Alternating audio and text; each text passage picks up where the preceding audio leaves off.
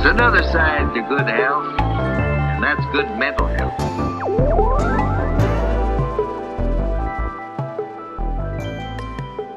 Come on, come you with me. Come, with me. come, come, come.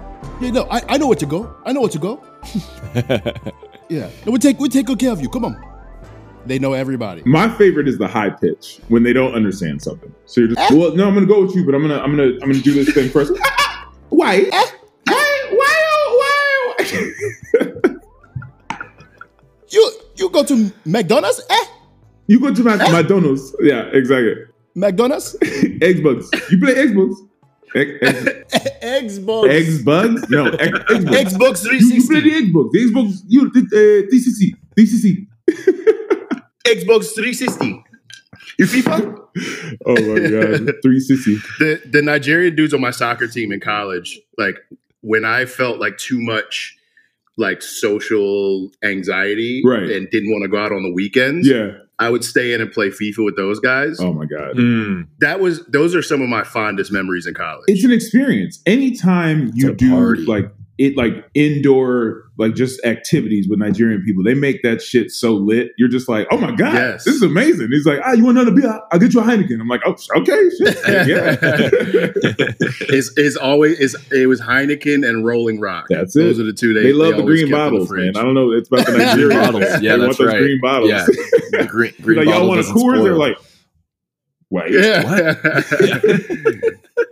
so good. That's mad funny. So yeah, you so you encountered that that community firsthand in London. Yeah, Um, yeah. What else was your experience like in London when you were playing football? it was it was i mean i wasn't expecting the amount of support uh just because it's not their sport really so i was expecting and anticipating all of the you know the jokes of like oh we're the this is the real football or because those are the jokes that my dad made he's like Anthony, you, you don't play real football. I'm like okay. Uh, and so it was like Right. this it, it, that is kind of the thing that i expected but I, we didn't get that. We got a lot of people who were like miami dolphins and they and they come right up and they knew who we were they knew what number we were they knew like the positions like they they definitely studied for the test before we got there. Like they knew what to do and they and they loved cheering for it and and it was great. I mean I, I i only have really fond memories of that time only because it was one of the few times that like literally most of my family was able to go so i had like 14 or 15 Mm. people there because i had like cousins from nigeria come and then my uncle who lives in london my german and my south african uncle so they all just merged and you had like this this entire section of like Alabis which is just like these thick ass, tall ass, like dark ass Nigerian people in one section, just like Alabi. And I'm like, oh yeah, man, this is it. So that was for me, that was the best. And, and at the time, I got to go in. Uh, I get to kind of play against Michael Strahan, which and it was. I mean, wow. I'm not going to tell my grandkids this, but it was at the end of his career. So like, I took.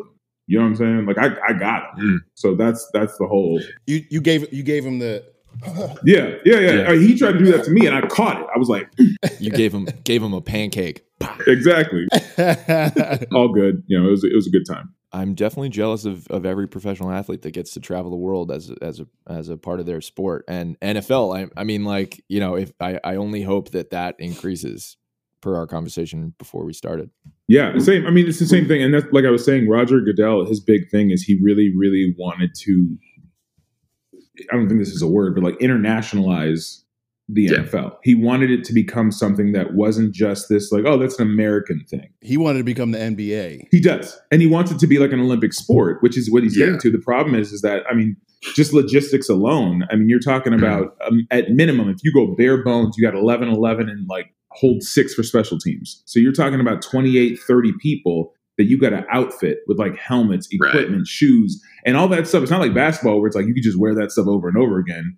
It's Right. it's like those shoes are going to wear out after like a couple of games. Like you got to get a whole, you know what I mean? So that the logistics of that are tough, especially in like poorer countries or countries that just don't have that kind of disposable um, Mhm. wealth or economy to, to to sustain those teams. You know what I mean? Which Mm-hmm. makes it difficult. NFL Europe was such a great idea. It just didn't it didn't Mm-hmm. come to fruition just because I mean you're competing with soccer, right? So it's like a whole it's a whole different thing. Real football. Right.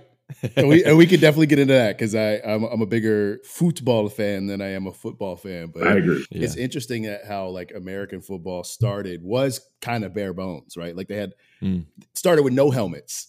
No pads. They just had It's clo- spikes closer on to the rugby. My ears are getting fucked up. So let, me, let me put some leather. Cauliflower ear. Right. It's just interesting, you know, because it's not like they were testing what the body's like. Capable of. Right. Back then, like they were just like run into each other, try and stop each other from getting over this line and carry the football over the Kill line the carrier. can. Kill the Yeah. carrier. That's it. Right. Capture the flag. Uh, and Right. it it was very much like that, and and the fact that I mean those guys used to just meet like an hour before the game, and they were like, "All right, here we go. This is what we're gonna do." And it was like, Right. shit. They're like, everyone take a couple beers, grab a grab a Yes. grab a hot dog, and, smoke like, a let's figure cig at out the game plan for halftime. You know what I mean? And you're, Yeah. and- Yes. it, it was Between just so, snaps. Right. Yeah. It was just so so different back then. And now it's like football is basically a year-round sport. The technology is I mean, you have everything but a heads-up display looking like Master Chief in your in your Right. helmet. I mean, it's just it's insane kind of even from when I played, it's Right. insane how the how the technology has just grown and like what you can do on a football field now is just ridiculous. You know what I mean? So I- I'm cracking up thinking about this scene in Invincible where they're in that part, that lot and it starts raining yeah. and they they tackle Yeah. each other and dude gets tackled up against the car. like that's that's how football started. like, So it, it's just a bunch of boys like They give a shit. Right. They don't give a damn. Like that's like my son. I look at my son and I'm like, that's where football started. Right there. Because he's he's three and a half and he just In a lot in South he Philly. just runs full steam ahead into his sister who's five. And luckily, like I'm her dad, so she can take it. Like she's five, but like you know, just above my waist. She's tall as shit. Like she's she's a bigger you know girl, so it's like she can handle it. But he has reckless abandonment, just like no no care in the world. Just like no, I'm going. This this is happening. I hope you're ready for it. And he just goes you know so that's that is where football came from that's the basic kind of premise of it Mhm. Of the two of them, who do you see yourself in the most? Like, cause you you I think you just described two like kind of different children. they are I, my Mhm. daughter is definitely me she's the more emotional one she's the one who holds herself to such a high standard and you're just like andy you don't have to do that. And she's just like but it needs to be this way. And i'm like i know honey Mm. but you have to Mm. understand that not everything's going to be perfect. And then i'm like oh shit that's me. Okay stop. You know but that's she's more me. My son is definitely my wife. He's the one he's he he thrives in chaos so when things are like all over the place he beautiful minds it you see him and he's like okay I'm just gonna Mm. do this and i'm the one who like i have a plan six weeks out i have I have, I have like measured for every contingency. I know exactly what's going to happen, and anything that deviates off of that, I'm like, you know. And so This was not part of the game plan. plan. I have a plan, and this is not the plan. Um, so she's definitely more me, and uh, and my son is definitely more my wife. So it's why we work because you know where where I lack, she picks up. So it's like we're like the strongest team. It's it's awesome. Mm. it feels like that uh, the the characteristics that you're bringing to the table of like having a game plan being prescriptive being prescribed etc works really well for an institution like football and even acting but not golf so much because we all know that nothing goes according to plan ever everyone's got a plan until you hit a shank Oh man, you should have seen me Um, yesterday. It did not go according to plan. so like i guess to take it to golf where do you see yourself growing in that mindset and and adapting to changing conditions and failure and things like that that are out of your control to, to speak on that, I kind of have to go back to the beginning of why I started playing golf. So I started playing golf because I was so intrigued by the fact that it was the exact opposite of everything that I've been taught since I was a kid. I mean, and, and I, I've changed my mindset now. I'm, por- I'm more of a growth mindset, but growing up, it was very much a fixed mindset. It was very much a how do you spell like fun? W I N. How do you, you know, you have to win. You break another person's will you know if you want to succeed you have to just like it's just it was it was very predatory you know what i mean um and the reason i loved golf so much was the fact that to do better at golf you don't move faster you don't get more violent you don't Mm. uh, rush it you don't force it everything is rhythm tempo flow it's all about being within yourself and keeping almost that tim duncan mindset where you could be burning up inside and you're furious but the face is this Mhm. because you're and i loved that because it trained me that as emotional and as as passionate and as kind of like getting like i just get amped up about stuff you can take that and you can use it as fuel, but you don't have to show it by like being that guy that's like, I'm gonna break my fucking club or like launching it or like getting upset. Uh, yesterday, I was hitting amazing like tee shots with my three wood because my driver's cracked right now, but I was I was knocking it off. We were right there, and then every single time around the greens, hundred yards and in, I just the first seven holes I could not hit a chip shot. I just couldn't do it. I don't know what happened. I don't know why it was sculling across, and then all of a sudden it fixed. But it was about being patient and seeing what you see, seeing how you feel, and being like, all right, how do I fix this? Okay, remember your the, go back to the toolbox. What were you taught? Go back to that. Try it again. Practice, practice, practice, practice, practice. And that and I kind of made that mantra for myself, where I was like, after every round, especially after the bad rounds, my mantra was always more practice, more practice, more practice, because I think that mm-hmm. helped helped me a lot to kind of get through it to kind of like practice through the frustration or practice through kind of any issues that I was having. Coming from football though, like you're moving a trillion miles per hour, but you, but you are practicing yeah. a lot. Yeah. Yeah. Uh, golf is a very different type of practice. You know, uh, it's in parts. yeah, yeah, yeah. There, yeah. There's so many different, yeah, so many different parts. How are the the practices different though? Because I, I hear you saying, you know, anything that goes bad on the golf course, you work on it, you take it in practice. Yeah. Um, in in football, you know, it's like your coach tells you what you're doing. Yeah.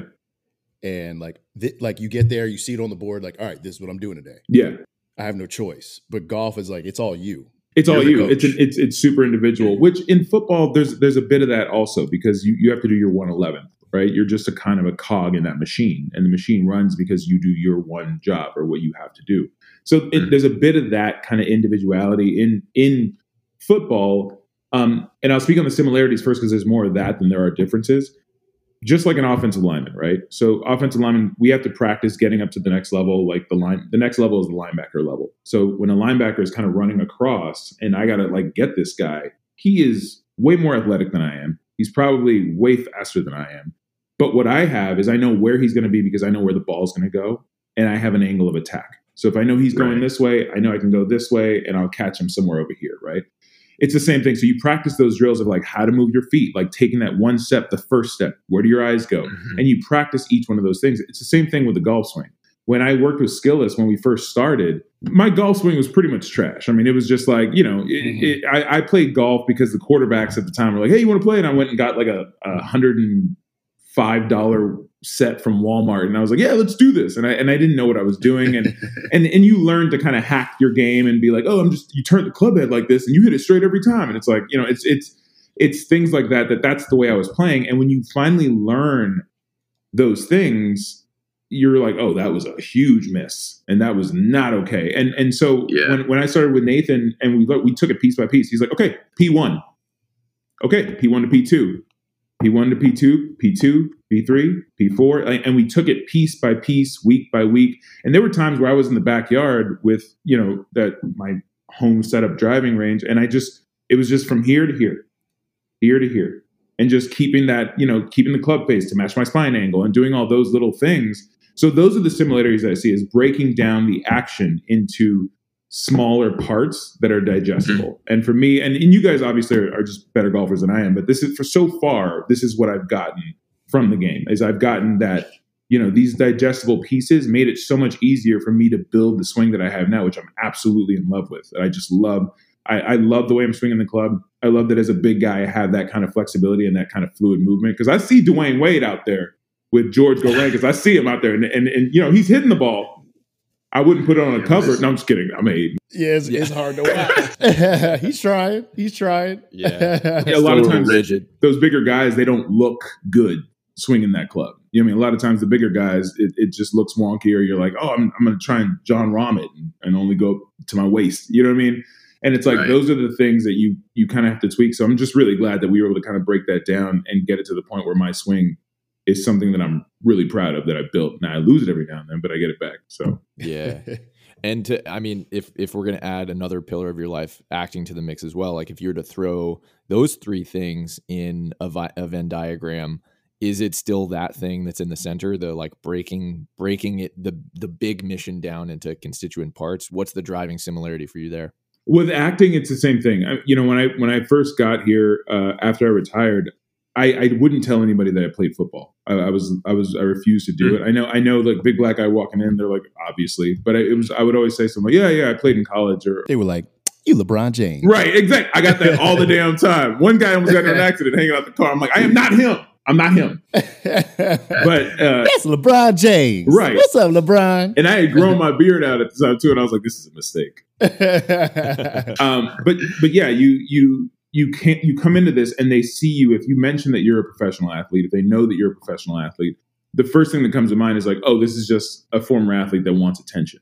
And it's like that's not the way i ever uh, approach anything. I could give a shit about attention. I would do this in my basement with like two friends because I, I, wanted to respect acting enough to get trained in it, going to a three year conservatory, like learning what it is, getting those tools. And that's kind of been my blueprint for everything I approach. I did the same thing with golf. Is like you want to get in, you want to respect the game, you want to learn the game, and not just go out every weekend and drink a bunch of Coors Light and hope you hit the ball.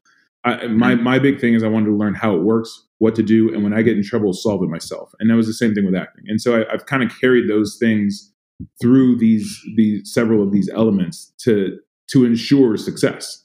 And and my I always tell my wife this, and she's like, oh, and I but I go, work solves everything. And for me, that's what it is: is work solves everything. If you're willing to work through it, if you're willing to put in the time and do whatever it is, as long as you can relate it to yourself, you'll be all right. You know what I mean? And and I think that's that's the biggest thing for me is is is, is if I can outwork everyone else and stay consistent and just stay there, most of the time people fall off and that's how you kind of you just kind of keep building you know? And acting's no different. It's the same thing with acting. It's like when i first came in nobody everybody was just kind of like you're going to be a bouncer or a cop. That's it. You're just you're just a bouncer or a cop. That that's all you can do. And then you know i got one line on something they're like oh you can talk. Holy shit. And so then you know you get a few lines here and there and then they're like and then you get the one person because you go into an audition and they're just like oh okay i see you and then you mm. start getting those other things. Now I go into these, you know, if I go into an audition or if I'm up for a role, it's against like, you know, 10, five foot two Jewish dudes. And they're like, what are you here for? And I'm like, same role you are, buddy. You know what I mean? For? Yeah, exactly. and they, and they because what happens is you go into casting. Now, most of the time you're not going to get the role, right? But there's always those times where you go in and casting's like, it would be cool if it was him. Yes. You know? And they're like, it would be that would be a cool imagine the office nerd being like a six foot six big ass black dude. Like that's funny. and so that's that's where I come in. And that's and that's why we've been able to, and I say we because it's a complete team effort, we've been able to change perception in this industry as, in regard to me personally, because now we don't get those bouncer, you know, detective, whatever rules. Now it's it's diversified into other things because they're like, no, he's capable, he can handle it. It's like ever since ever since Moonlight, it was like, oh shit. Yeah. Like they can do other things. Holy wow. shit. Wait a minute. they get emotional too. And then or or right. deal where it's like, oh man, they, man, black people get scared. Oh shit. You know what I mean? And, right. it's, and that's why you like, start having all the changes, you know. And now we have we have we have a lot of shows that reflect different things that aren't just about slavery. Right. you know it's just for like, real. New TV show coming to HBO. Black people enslaved by evil white people. It's like, thanks guys, but you know, been there, done that, bought that T-shirt. Right. I don't think I want to ever see another slave movie ever again. Like I've I've seen them all. Like, mm. dude, I I'm only interested in things that are either like elevating yep. the culture or just letting us be. Hmm. Like I don't need I don't need drug show like Power's dope. Uh uh Snowfall is dope. Yeah. But like I don't need that either. And that's not necessarily my cup of tea. I can objectively say those are good shows. I enjoy watching them. But like give me fucking black friends. give like give me give me 17 versions of insecure. Yeah, right?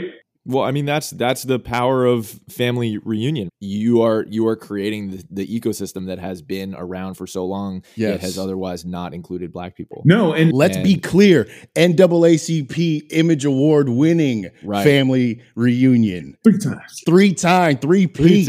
I was not expecting the three P, so that's why I'm pushing it so hard. I'm like, we did, yes, sir. oh shit! Congratulations, Thanks, man. Congrats. I appreciate it. Yeah, I mean, we have an amazing cast, amazing crew. We have a lot of fun doing it, and I think think they see that, and I, and I appreciate that we get recognized for that because it, it's not. I've yeah. been in a lot of productions, and a lot of times it's not this harmonious, and and we we just all kind of get along, and we're there for each other. You know what I mean? I think that's the biggest part of it. Um, mm-hmm.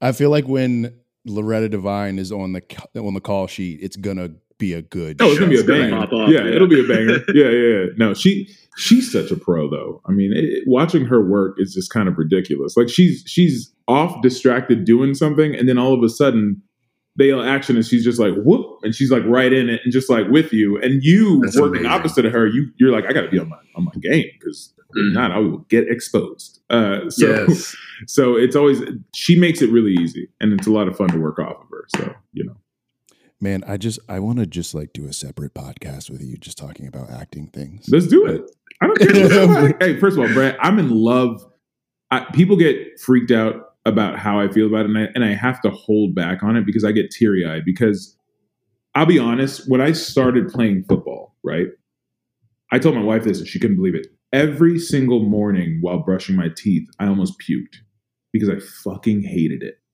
Mm. I, I I was not into playing football. I wasn't into doing it.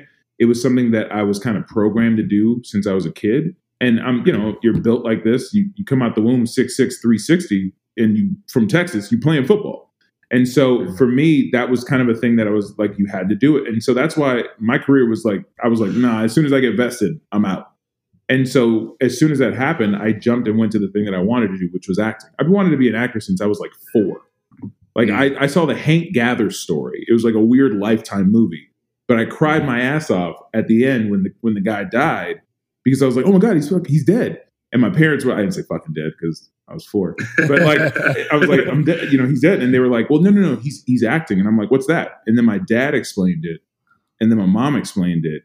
And I was like, someone can make me feel that way. And they're not. And I mm. was like, this is this is amazing. And so I fell in love with it. And it's all I wanted to do since I was a kid. And that's why now when you asked about is it is acting still the core, 100%. It's my why and it, and it's yeah. simply just because I just want to be the best version of it that I can be, and and and just seeing what how far I can go. Right? You just want to see yeah. like how far like a big a big former athlete can be that vulnerable and that kind of like mm-hmm. anti-toxic masculinity and see how far you can go. And that's yeah. and for me that's the exciting part because everybody expects it. Everybody's just like, "Oh man, you you were the chicks, right? You you you were the, like you're dogging out girls. I'm like, I, I, respect I respect women. I, I don't know what you know. right, like, I don't. Right. I mean, and, and the funny thing Did is like buy them dogs.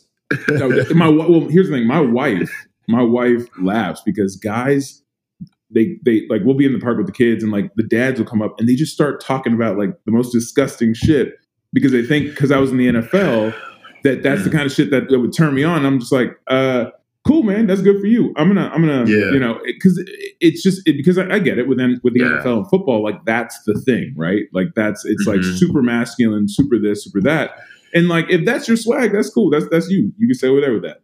But that's not that's not me.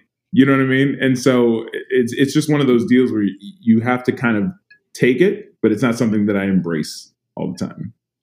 You're like, I'm conservatory trained, sir. Right, so, exactly. Yeah, I'm a yeah. trained theater actor. right. How dare I you? don't speak. Um, I was a woman in my past life. Which I truly believe because I feel too much. Man, that's a that's the beautiful part of the, the human experience that we get to to like exercise while acting. Yeah. Like it, mm. uh, the sentiment gets thrown out a lot that you know acting is like this form of therapy. Mm-hmm. Um, I I do find bits and pieces of that in that like if I'm given a scene or a moment or a beat to hit yeah. that I can really lean into, it's very cathartic. Oh yeah. Oh no, it, it feels amazing. After I, I can't sleep half the time after shoot days. Yeah. After shoot days, you're so activated that you kind of go home and you're just like this. Wow. You're just up because you're just like you, you just. You're like, well, can the, I do it again? Yeah, and if you think, do I have any self tapes? Yeah, right. it, it, the way you think about it is like if a normal human being who is just out in society, maybe goes through like hardcore emotional things a handful of times in their lifetime. I'm talking about shit that rocks your core, like just shaking yeah. hands, like just like really messed up.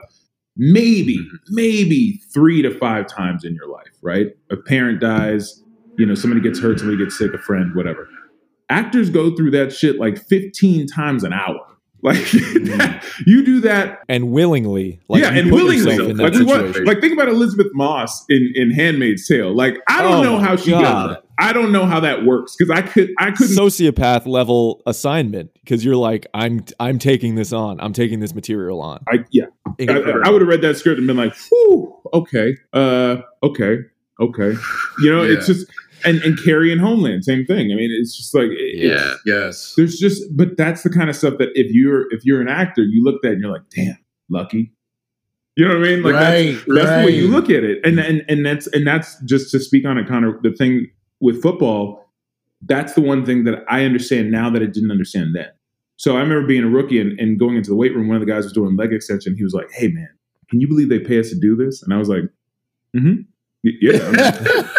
I'm, I'm like, they better, or else I'm out. I'm expensive. right, this right. is hard to do. This is tough. It's like, I need to get paid. Did my check clear? Check like. I don't right. know. it's like, wait, did you you get a direct deposit? I got a direct deposit. You got you got paid, right? Yeah. Okay. Cool. so so I didn't understand that back then, and and they used to say things like, there, there's two type two types of players. There's people that love being a football player, and there's people that love playing football, right? And that's the same thing with acting. Yeah. When you get to this town, you realize I'm I'm wiping out 60, 70% of the competition because they don't want to work anyway.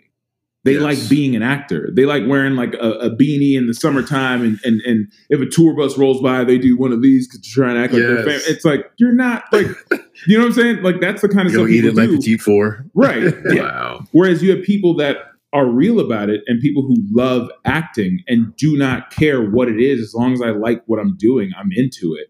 Those are the mm-hmm. people that end up going because it's just for them it's easy. You're not competition. You you like the shell of what we're doing. I like the mm-hmm. what's in it. You know what I mean? So when you were playing football and you're surrounded by this hyper masculine, hyper aggressive culture that promotes and endorses toxic masculinity, like you said, mm-hmm. and you're in the bathroom holding the puke back while you're brushing your teeth, like how much of how much of a guard did you, how much of a shield were you required to put up to mask your own vulnerability, or did you just let it pour out of you? What was no. your experience like? My wife is the one that found that. I, I didn't think about it in terms of that. I was just kind of like, yeah, I just had to kind of grin and bear it. And she was like, no, nah, it's the greatest mm-hmm. acting job you've ever done. And I was mm-hmm. like, that's right, it is. Anthony Alabi as Anthony Alabi. Yeah, I had right. to I had to go and and do it because here's the thing, like in college, right? Or and I grew up in Texas. I grew up in in San Antonio, Texas, in the South you know, football is born out of the South. So I had for for a good portion of the earlier part of my my life, I'd say up until about 24, 25, I all those values were put in, which is don't be a sissy, win at all costs. You know, this, this, and that. If I even mentioned that I wanted to be an actor or an artist, they're like, "What do you?" You know, they drop the f bomb. You know, what do you? Yeah. What do you? Yeah.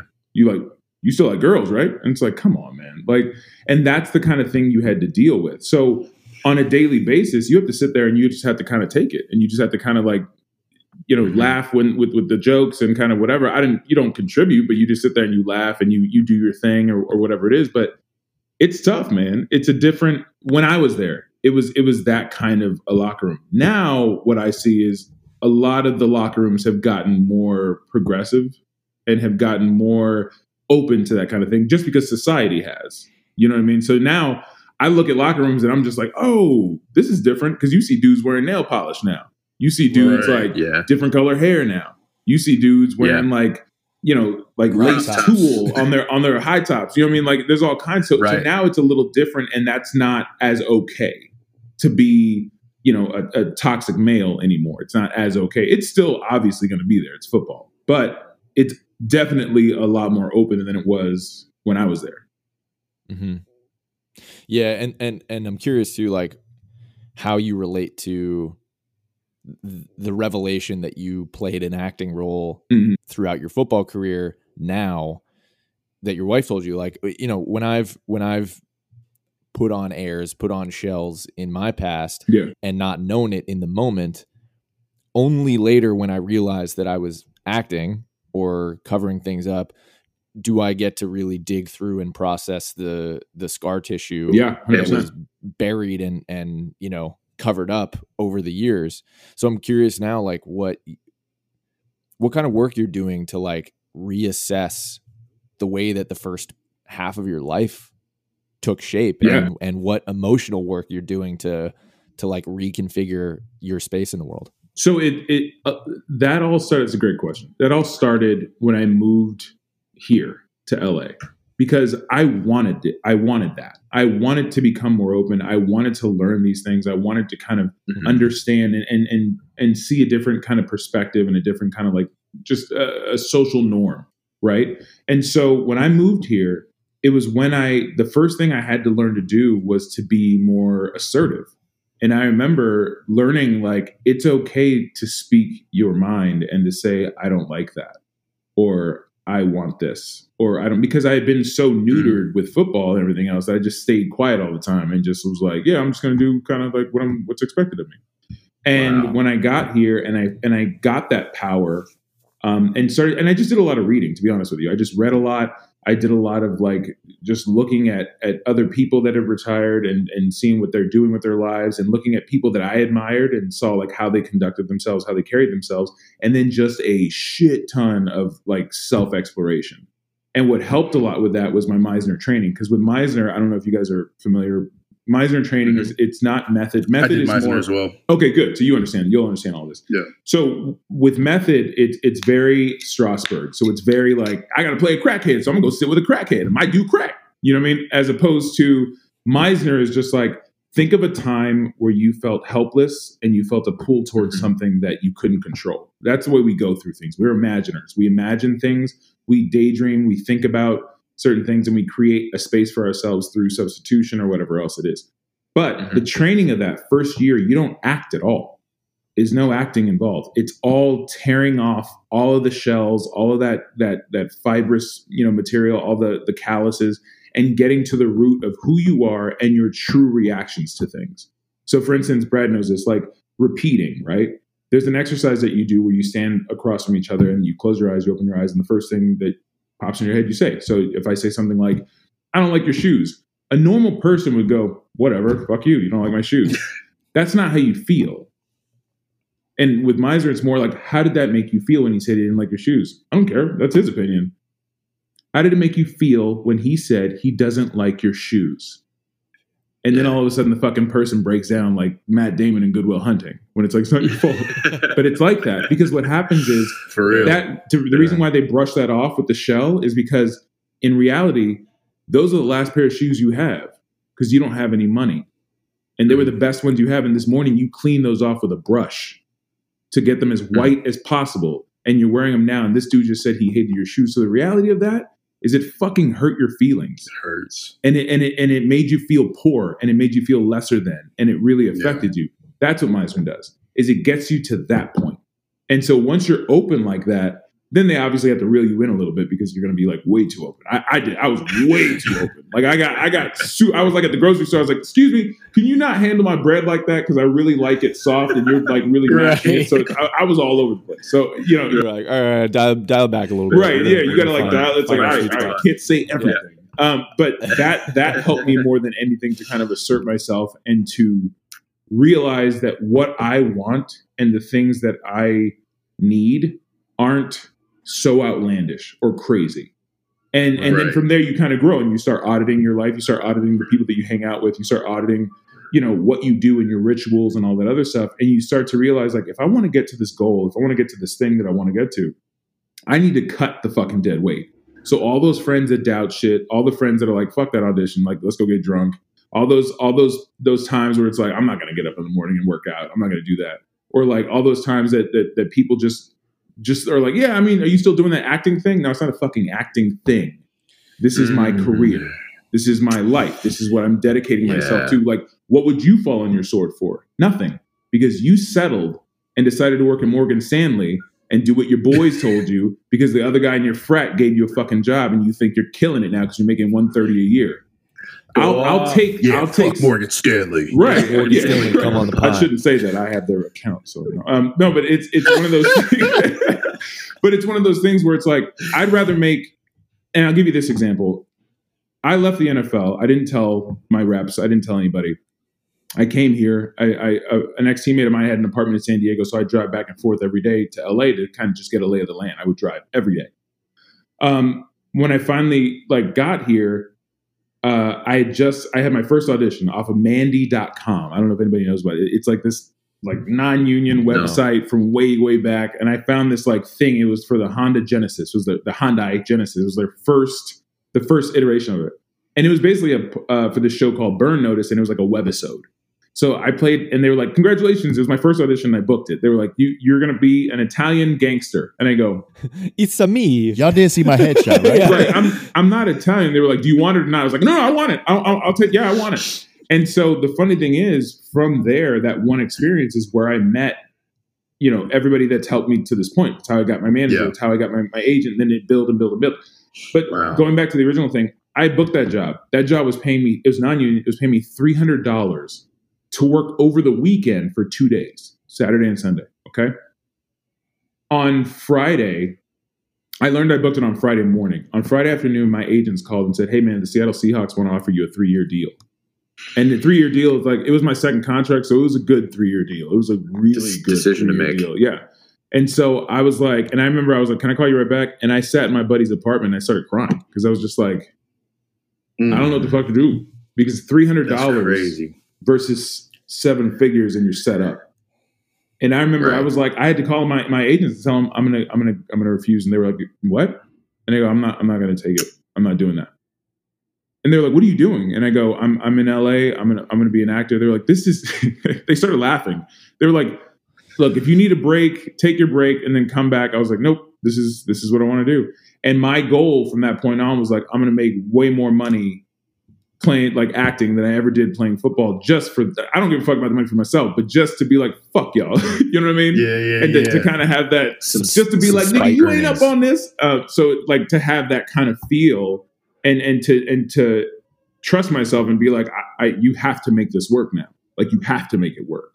And so that's where that mentality comes from. That's that's that whole thing where it's like, I'm gonna give this up so I can have what I really want and not what I, what's expected, you know, of me. how does it feel to to have taken that bet on yourself like you did like if you're if you right now this current present anthony was sitting next to anthony who was in your friend's apartment crying thinking about making this decision what would you what would you tell that anthony about you know that decision that you had to make It's hard, and I and I joke about it all the time on the golf course. I'm like, yeah, don't ask me to do it twice. I don't know if it'll work out, but um, you have to, you have to, you have to leap. Um, and and I would honestly, I tell them the same thing I told them when I left the Naval Academy and I took out like thirty five thousand dollars in loans to go walk on at TCU. You know, when I walked on there, and I was like, you look at yourself in the mirror and be like, you better make it to the NFL so you can pay this shit off. Mhm. And that was the same thing with this. It's like you better make it then, because now we don't have any money. You left without the parachute. Right. And and the only thing the only thing I was able to take from the NFL, which I love, is my retirement. So like I'm set at 65, but until then I gotta work. Gotcha. so, Yeah, yeah. so it was one of those things that like you gotta get, I have to get this, you have to. There's no when you make when you burn that bridge, um, I forgot what motivational speaker it was, but when you burn that bridge and you burn the bro- you burn the boats, you gotta take the island. Mhm. You have to Yeah. or you're going to die. And the way it goes is like usually human beings, when it comes between death and succeeding, people usually succeed. And you have to put yourself in that position. It's uncomfortable. It doesn't feel good, but you have to do it. And it's the same thing in golf. I mean, you're standing over a shot. It's feast or famine. You either going to make it or you're not. So what are you going to do? And that's and that's as, it's as simple as that. What are you going to do? You know, and and and that's when it all comes in. And you just got to you just got to make the shot Hit the damn shot. hit the damn shot. Yeah. man. You know, which is why we get so upset with ourselves when we try to get cute and we duff it or like hit it fat or do whatever because you're just like, I should have just hit the shot. And it's like, yeah, should've hit just the, shot. Just Yeah. hit the shot. Yeah, yeah. Don't get cute. Commit. Don't try like I'm gonna take it in a little more so that way I get that nice draw around the tree. It's like, nope. Just hit the shot. You know? who were your uh so you you saw that documentary, the PBS. I forget the, the name of it. I'm already. I'm sorry. Which one? Um, when you were when you were a kid. Um, oh, the Lifetime movie with Hank Gathers. Yeah, yeah, yeah. Hank Gathers. You said? What'd you say? The Love Boat? What'd you say? Lifetime. That's on the Love Boat. So I was watching the Love Boat and I realized I need to. I'm imagining a six year old Anthony with a handlebar mustache, just watching the Love Boat, being like, "I need me some of that. I'll have what they're having." Right. who? Uh, I'm curious as to who were some of your early inspirations acting like because you saw you know that that's you got that spark mm-hmm. but over the years like you kept you kept adding logs to that fire who were those guys that added those logs this is an easy one because anyone that knows me i get this a lot will smith was obviously just a huge influence. Same. I, I, just, I just fucking, I dug his his his whole vibe. Like just coming up, I loved how he was cool with it, but he was still like a stand up guy, but like wasn't a square. You know what I mean? It was just like, yeah. it was just my, I loved it. I just loved everything about him. So I, I watched, and he was down to be like a nerd too, hundred percent. And that's and that's yeah. why I liked it because there was no, there was yeah. no um, ego holding him back. Yeah, you know, if he didn't know right. something, he'd be like, I don't know that or if he knew something, he'd be like, "Yeah," and he'd speak on it. But it was just he this confidence. Yeah, all. yeah, and it was it was that confidence that really, it really like spoke to me. And then when I saw him with Gene Hackman in Enemy of the State, I was like, "Boy," I was like, "Gene Hackman." Is my dude. I was like, Gene Hackman is amazing. And I, and then I went back and watched everything and I was like, I want to act He's like terrifying. that because well, more so because I was I was like studying the fact that he was so grounded. Like it, it, it's like yeah. it's like Forest Whitaker. Like anything they do is just so grounded and sounds so natural coming out of their mouths. Like you never watch yeah. Gene Hackman act and go, "Oh, I can see the words on the page." Never. It's like he mm-hmm. came up with it in the moment. It's like he did it in the moment. Same thing with like Anthony Hopkins. I love Anthony Hopkins. Mm-hmm. I was this one time I heard him talking. He was like, actors don't touch themselves. They don't touch their face. They don't do any of that.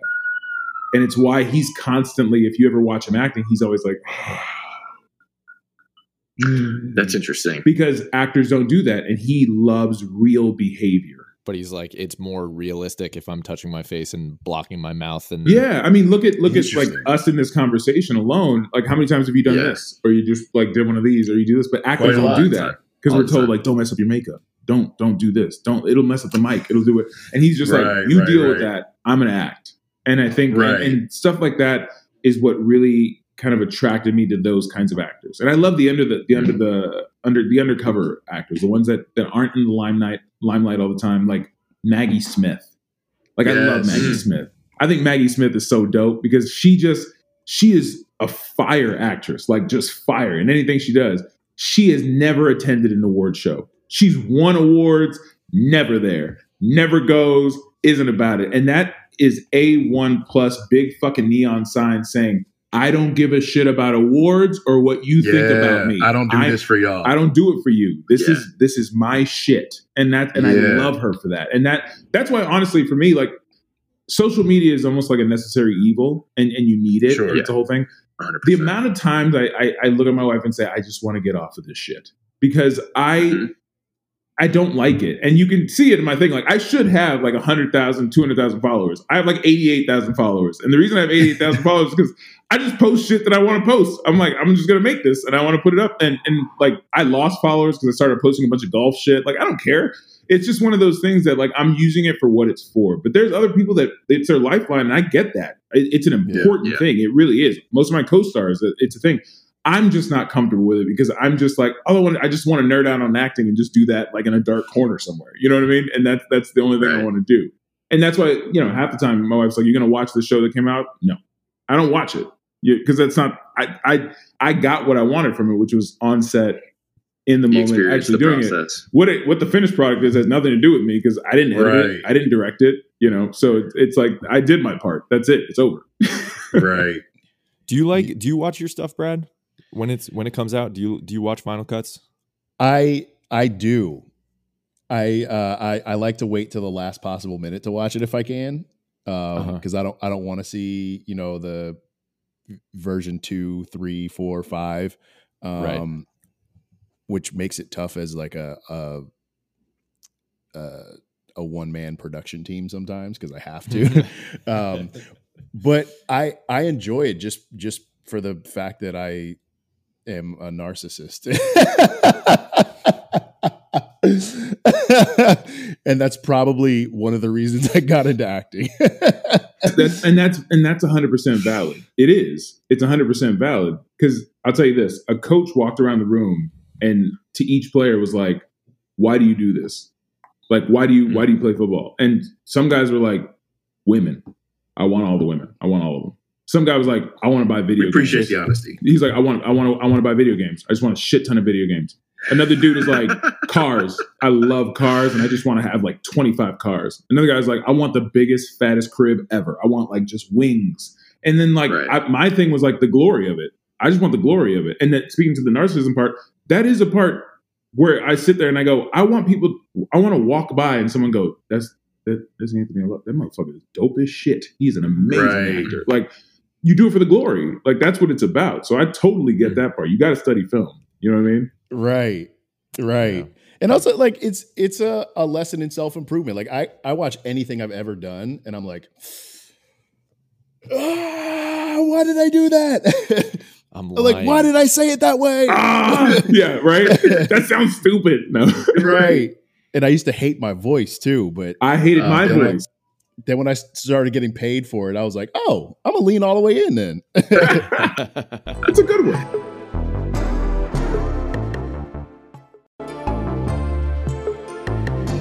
But yeah, uh, so yeah, I, I get that, and and you have to study film. Like we're about to start filming uh, Family Reunion season three, the last one, uh, at the end of this month on the twenty eighth, and I have to sit and watch the previous season because I got to kind of get back into the groove and be like, all right, who's Moz again? What is he doing? Like, what? Do, Right. who is this guy? Like, what are we? What are we getting into? And and Yeah. that that part, it's like half the time you, you got to get over yourself and just be like, this is cool. Like that was fun. You know what I mean? And and kind of enjoy watching it. Enjoy kind of breaking yourself down and being like, that was fake. I didn't like that. That was not good. That was Mm. I wasn't listening in that part. I was, you know. So it's it's definitely a necessary evil for me.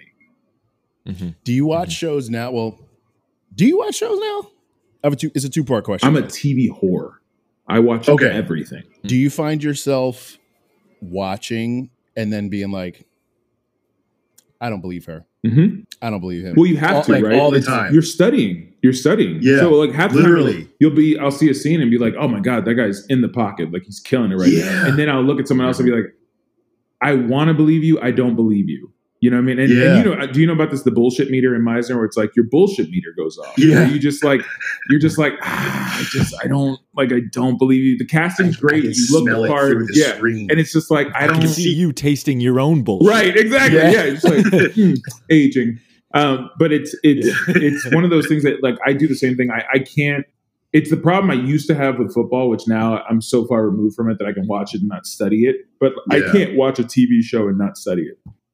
Mhm. I can't. I'm It's like, really oh, this is, a good, this is a good DP. I like those angles. This is amazing. You know, the lighting, is Right. great. And then you're just like, you're into it. You just, you're all of like, I watched Snowpiercer last night, and I was just like, oh my god, this shit is looks good. This not, ah, that was a fake part. You know what I mean? And you, you just break it down because it's, it's, it's our profession. It's what you do. Yeah, I listen for the jokes. Like I, I, I I'm a um like I, I won't say like writer file, but like I like to IMDb writers. Yeah, yeah, yeah. yeah. Especially when I was like writing my own pilots and things. I'd be like, all right, th- I really like this person's writing style. I want to like, you know, in a perfect world, this person would be on staff, Mhm. or like this person. And There you go. Yeah, yeah. of, of the last like three years, almost all of them have been women. oh, I love. And I'm like, yo, like the the the emergence of these uh these sitcoms, um they're like Dollface, for example. uh huh. Dollface on Hulu. If you've not watched Dollface, I have. I've been like- saving it- that one. I haven't. I haven't got that one. I watched Girl. I It have not watched that either. pound for pound one of the funniest shows on television. Really? Okay. Okay. Right. Like Kat Dennings, uh Brenda Song, like Love Kat Denning. Oh, Kat Denning. I've had a crush on Kat Denning for the longest. She's amazing. Same. She's amazing. Same. uh, uh, what is it? Uh, Infinite playlist with uh, Zack and no. Zack and Miri's No, that, Makes that's a porno play. that's make a Oh, porno. No, that's that's makes a porno. It's uh yeah, but it's the one with Michael Cera. yes, the one Michael Cera. Oh man, I love Yeah. that. And and uh, her Yeah. co-star, the the blonde chick. What's her name? I can't forget. I can't. Anna Faris, No, it was it was the chick that. Was, Nick, Nick and Nora's Infinite Playlist. that's it. Nick and Nora make a porno. Yeah, Yeah, and it was and the, Nora the blonde chick ended up Yeah. being on for a good time call, and that was that that was that same chick. But they they were great in that. Like that was really like she's been number one for me for a minute. She's she's great. Her and um Yeah. uh, uh Masters of Sex. What's her name? Big eyes, uh, brunette. Masters of Sex. Yeah, on Showtime. Uh, Oh, I don't I don't know that one. they're similar. They're same type, but she's great too. Like it's yeah, Oh, um, yeah, Lizzy Caplan. Caplan. She, Mm, mhm. yeah, Yeah, same thing. She's not as funny. you have a similar vibe. Yeah, yeah. Yeah. It's, it's uh, uh, Lizzy's more dramatic, obviously, and then and um, Kat Dennings is more comedy. But uh, love love the the delivery on, on those on those. Yeah. Mm. Man.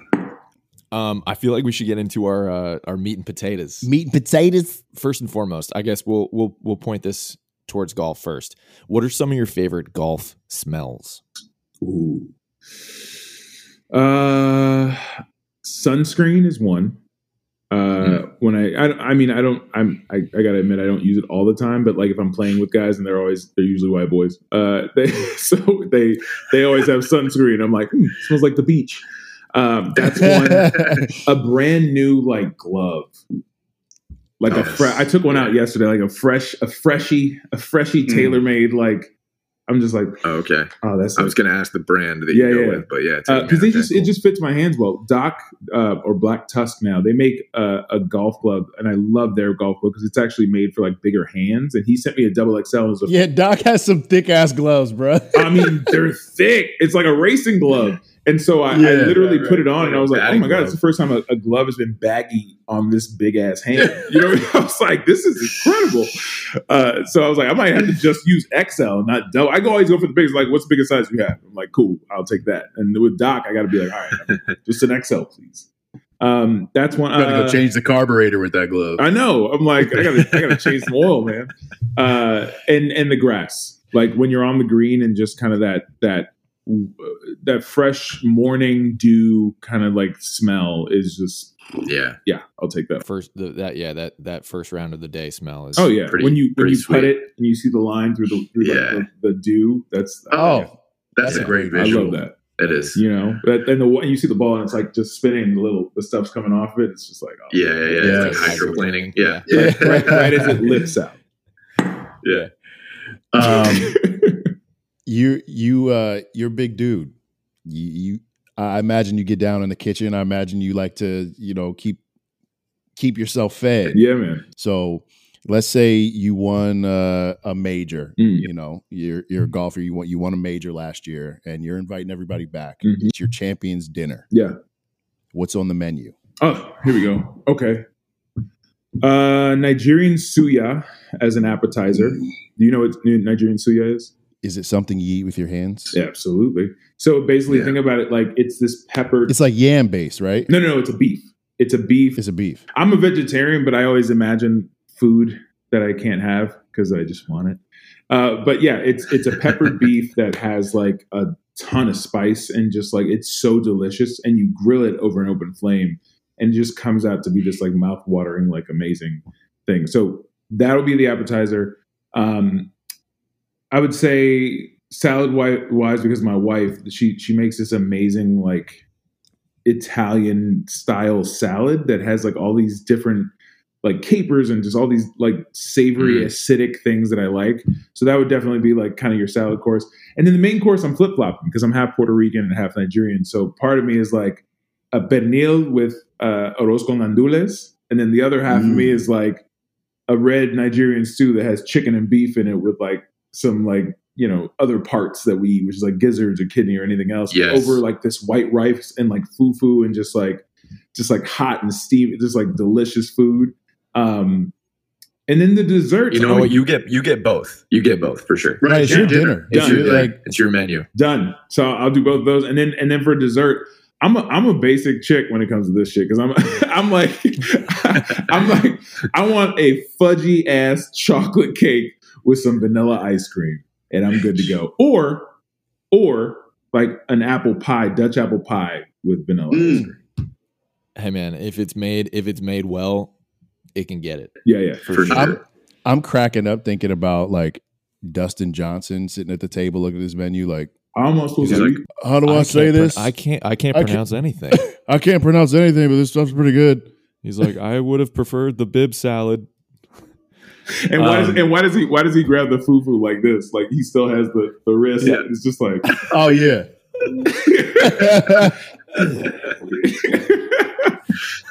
He's just anti, just the anti.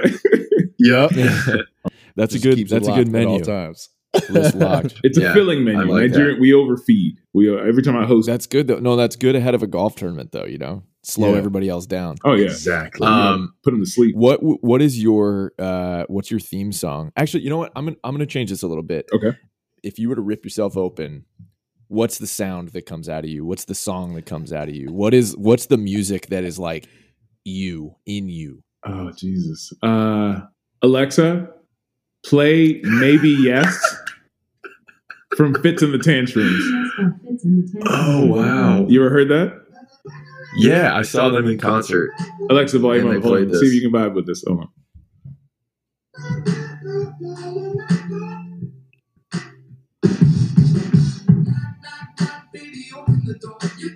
It's got such a good groove. Talk about pocket. You know what I mean? Like that's in that. Yeah. Like I just see myself. Like you have the driver, and you're just like you line up, you just fucking.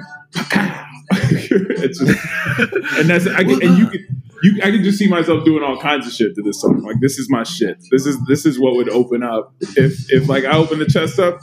Oh, maybe no. Yes. I got a feeling. That's that's what's in there. It's amazing. That's, this song is in the chest cavity. Oh my god, Alexa, stop. Uh, well, when we play, we'll, uh, we'll I'll, I'll, let you make the playlist. Oh man, we got to play. We got to play before you start shooting again. I know, and and I and you know I, am jazzy. I listen to a lot of jazz because it keeps me calm. Mm. Yes. I was listening to J. Cole and then it just got too live. Like I was like, I can't do I hear you. I can't do this. I can't. I've dialed it back too. Right now I'm in a, uh, I'm in a James Brown ooh, groove right nice. now. I like nice. it. I like that. Yeah. That's a ooh, that's a good one. I like yeah. it. J- just let it run. Just, yeah. Just any of his albums. And he's like, wow. It's just like yes. I, you just want to hear that. I'll tell you what. After yesterday, I got it. I got back into I, am not a supporter of Wayne himself, but I was, I was, Weezy was like, I, I was, I posted uh-huh. something uh-huh. and it had let the beat build. And I, and it, and you know, sometimes like it's reels are longer now. And so it's like, oh, oh, oh, oh, oh, oh yeah, mm-hmm. yeah, yeah. And I was, and then the, the beat dropped and I was like, I, I miss Wayne. Like this is okay. Right. So I've been, I've been on this Wayne Brad, tip for like a day and a half of like nothing. Brad talking about, talking about listening for the jokes. I mean, like king of punchlines. Oh yeah, right there. You know, it's just like before. Oh my god, yeah. Get the punchline from four bars ago. You you're heard like, another oh. three, and you're like, wait, hold on. I need to write these all down. One, he's yes. one of the guys that you have to like rewind. Like, wait, what did he say? Oh shit! Yes. You know what I mean? Like it's it's crazy. It's crazy. Wow. Which is how I learned every single lyric to um to uh Carter three like start yeah. to finish because I just kept rewinding back just to, six foot, seven no foot, ceilings, eight just, foot punch. It's just like yeah. uh, yeah, but that's that's um, that's kind of yeah. I'd vibe out to I, maybe yes, Fitz in the tantrums, and my music taste is ridiculous. Like I'm just I'm everywhere. I love all, all over the place. I just yeah. love. I love. You know what it is? I love. I love watching an artist vibe, or I love mm. somebody doing what they're doing. Like seeing one of the rare gifts in this life is being able to witness someone in the zone. Like witness someone who is yeah. like, there's nothing going on here and they're just stroking. Like they just feel it. Whether it's a mm-hmm. golfer or like a football player, just seeing somebody just stroking out doing their shit is amazing. A singer, yeah. whoever it is. Like that's why I love Amy Winehouse. Watching her when she was in mm. her in her pocket. Was, there's few, few who do that better. Mm. So yeah. Mm. I nerd out on this. Connor, I love that question. Um, I'm just picturing Anthony standing on the first tee box with just like, just like, but like I'm seeing like ribs, right? Yeah, like, yeah. I'm seeing I'm seeing his organs. yeah, and then but then in there is just like little little fits, little fits, playing playing a, playing a little guitar. and a little and a little tantrum in the background. Right. Two little tantrums. Two little tantrums having a day. The mini tantrums. Um, Anthony, what is the time on the golf course that you have laughed the hardest? Uh, I this is one of those that happens every time I play with. Uh, he's my best friend, but my executive producer, uh, Anthony Hill. So he's the one that was basically responsible for all of this because he, when I was guest starring a lot and I was just kind of running around, he was the one that put me on Raven's Home, which is a Disney show, as like a recurring. Mm-hmm. And then from there, that's when people were like, oh, and, and I was able to get Family Reunion, and then everything else that came with it. So he's a writer, and that's what I was saying, Brad. We got to play with him because you'll love him. He's a writer first. Like he is a complete writer nerd. Like it's he is he gets that like always thinking about stuff, always writing stuff down because he's like jokes and this and that, and he's just like constantly in that zone. And I laugh so much with that dude because I don't think anything that comes out of his mouth isn't a joke. It's always funny. Like everything yeah. is funny, and so it's it's very easy to have a great round. And I always play my best when I'm with him because it's just you're just relaxed and you just have a good time, which is the I think That's the best golf partners to have. Um, True. You know, there are those that are like super, just like this is a gentleman's game. You must do this. Right. Like, okay. All right. All right, buddy. It's kind of disarming. Yeah. 25 over, like you know, but that's how it yeah. is. Can Can you pinpoint uh like one shot or one round in particular that stands out? That's like that's the funniest thing he's ever said. Uh oh, okay. So uh when was it? It's probably a couple months ago. He we it was COVID, so like or it still is COVID, but like it was hotter then. And we were in I was in my own golf cart, he was in his own golf cart, and I did something over here and I kind of sat back in the golf cart, but I sat in the in the passenger spot. And I had my arm like this. And so like the steering wheel and like everything else was over here and I was just kind of hanging out. And so Anthony comes out he comes over like to my thing and he goes, "It looks like it looks like you're sitting with a ghost." And I started cracking up, and then I went like this. I went, "Ah, that's funny." and to make it seem, and he just he lost it. Like he was done for like two for two holes because I go, "Yeah, that would be crazy if there was a ghost here." Right. Right. And so honestly like that was we haven't laughed that hard because in the moment it was just such a funny kind of and he wrote it down. He's like i gotta i'm gonna use that. That's gonna go in there later. Uh, so but it's it's that kind of stuff that we do and we and we poke with each other constantly in that way. But i think the best part of it is that you push the other person to be better. It's not like a i find a lot of times mm-hmm. depending on the kind of people you play with there it's always this thing of like you're not Tiger Woods, bro. Like you don't need to play mental games with me and like stand in the tee box and like let's compete and do it. Him and I are like, if it's a great shot, I'm like, oh, that's better than your last because the, the last one you did this. Now your hips are moving. Like we we try to help mm. each other, and I think that's right. the, that's what makes it a fun thing is that it becomes a sport of like let's enjoy this together as opposed to you're on your own. Like go fuck yourself. Like if you if you got something right. wrong, you, you better solve that. Like we try to help each other. We try to try, to to make it as smooth and as fun of a round as possible. And we say it before the round, I'm like, practice round or we playing playing? And he's like, practice round. Mm-hmm. So it's like, mm-hmm. all right, we just gonna we just gonna play. Mm-hmm. So I think that's the kind of what what adds to the funny of when we're going through the whole round and don't give a shit about right. it. I like that setting setting the terms ahead of time to be like, okay, how are we how are we gonna communicate during this experience during this four hours? Yeah, yeah, and it's four uh, hours with another dude, so it's like you better know, be clear about what we're doing today, right? About what you're stepping into when we're like it's a real round, it's not really that different. It's more of just like don't talk so much shit or like just be quiet while he's hitting and he's trying to focus, mm, you know, yeah. on a shot or something. Yeah, Whereas like yeah. before we're, we're talking all the way up until like I hit P two. You know what I mean? It's just like it's a complete it's a complete just like a fun round. Yeah. Um, if you could play a round of golf with a younger version of yourself, let's say the the Anthony in high school who wanted to act and maybe caught some jokes because of it at your expense. What what would you talk to that version of Anthony about during those four hours that you're with him playing golf? I mean, naturally the jokes would be funny, uh, just because like the younger me was so hilarious. Uh, but I just think I think that'd be good. The advice would be more of I was so I was such a type A person. You know what I mean? And I'm still that way, but I think I've loosened a lot um, and have just kind of become more of like go with the flow. And we talked about this earlier with the chaos, and and that's more my wife's apartment. Like I'm more planner, mm-hmm. but I was just I was rigid you know, then because I was so focused on getting to the NFL and so focused on like make sure you're straight A's, make sure you get this, make sure that because if you don't get your college degree, if you don't do these steps, the rest of the stuff that you have planned for your life isn't going to happen. And so mm-hmm. I was very much like focused on that. And I tell myself, keep the intensity, but enjoy yourself. You know what I mean? Like I didn't go to my first high yeah. school dance until like the end of my junior year because I was just mm-hmm. like, I'm going to the NFL. I got I got stuff to do. You know, I, mean? I would never go right. out.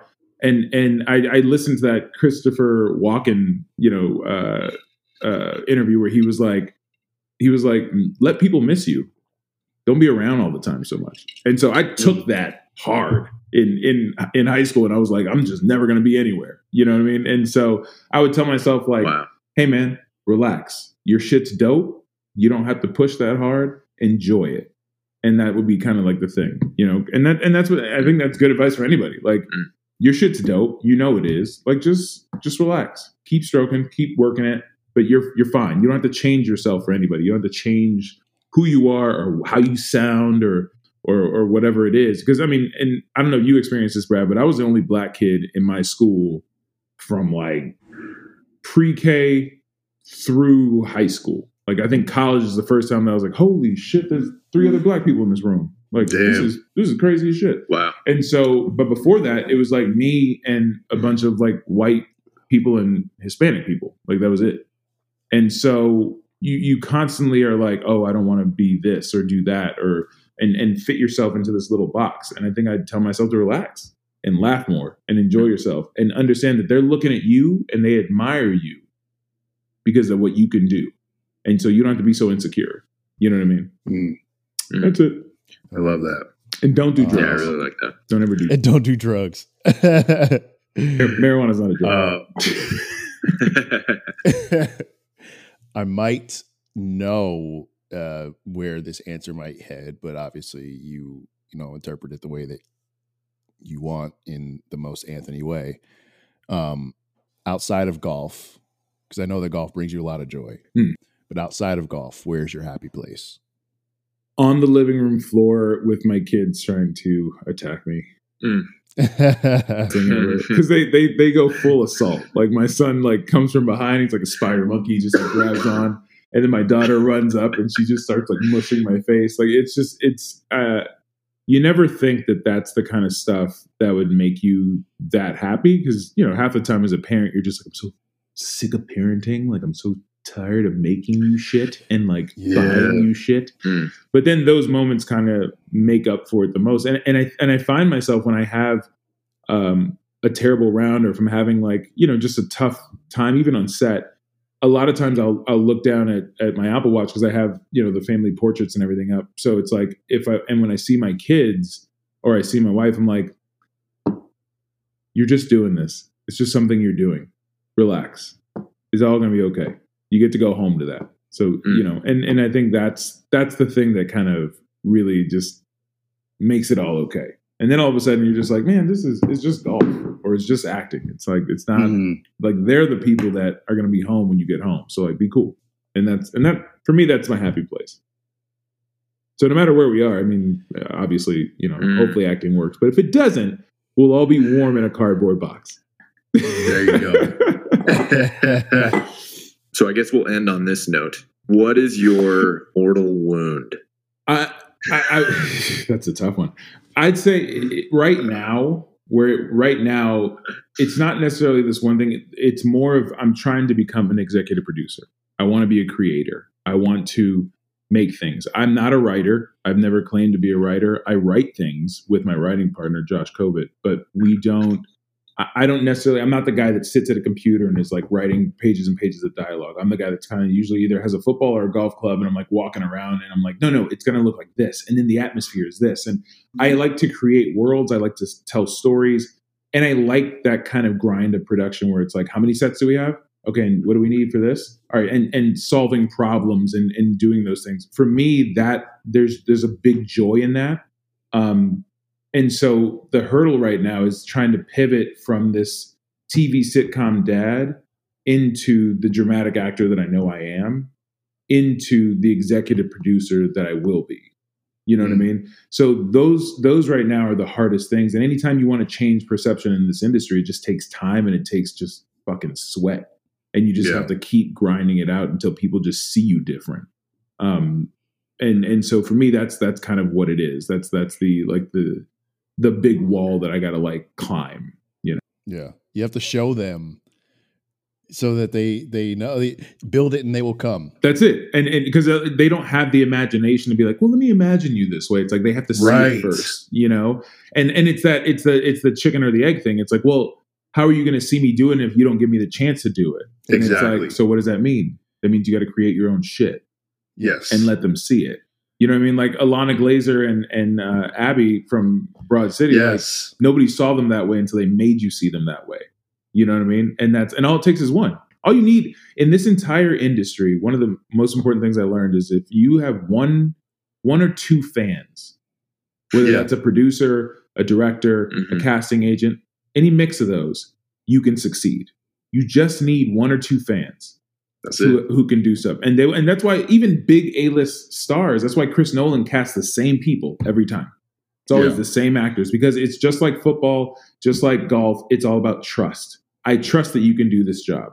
I trust that you can that, that when I say I need you there, you're going to be there. I trust that when the when when when you know the timer hits this, that you'll be at this point. I trust that, yeah. and it's the same thing. It's the same trust actors have with each other. It's the same trust that producers have with studios and networks. All of that is built on that. So mm. I think mm. that's the biggest. Yeah, that's that's what I'm trying to get to. Man, I look forward to seeing that. I, I can't wait to see how many more hats you wear. Ex NFL actor, NAACP award winner, executive producer, dramatic uh, maven, creative genius, uh, g- golf uh, wizard. I want to see it all. I'm a huge fan of yours. Creative genius. I appreciate it. Thank you.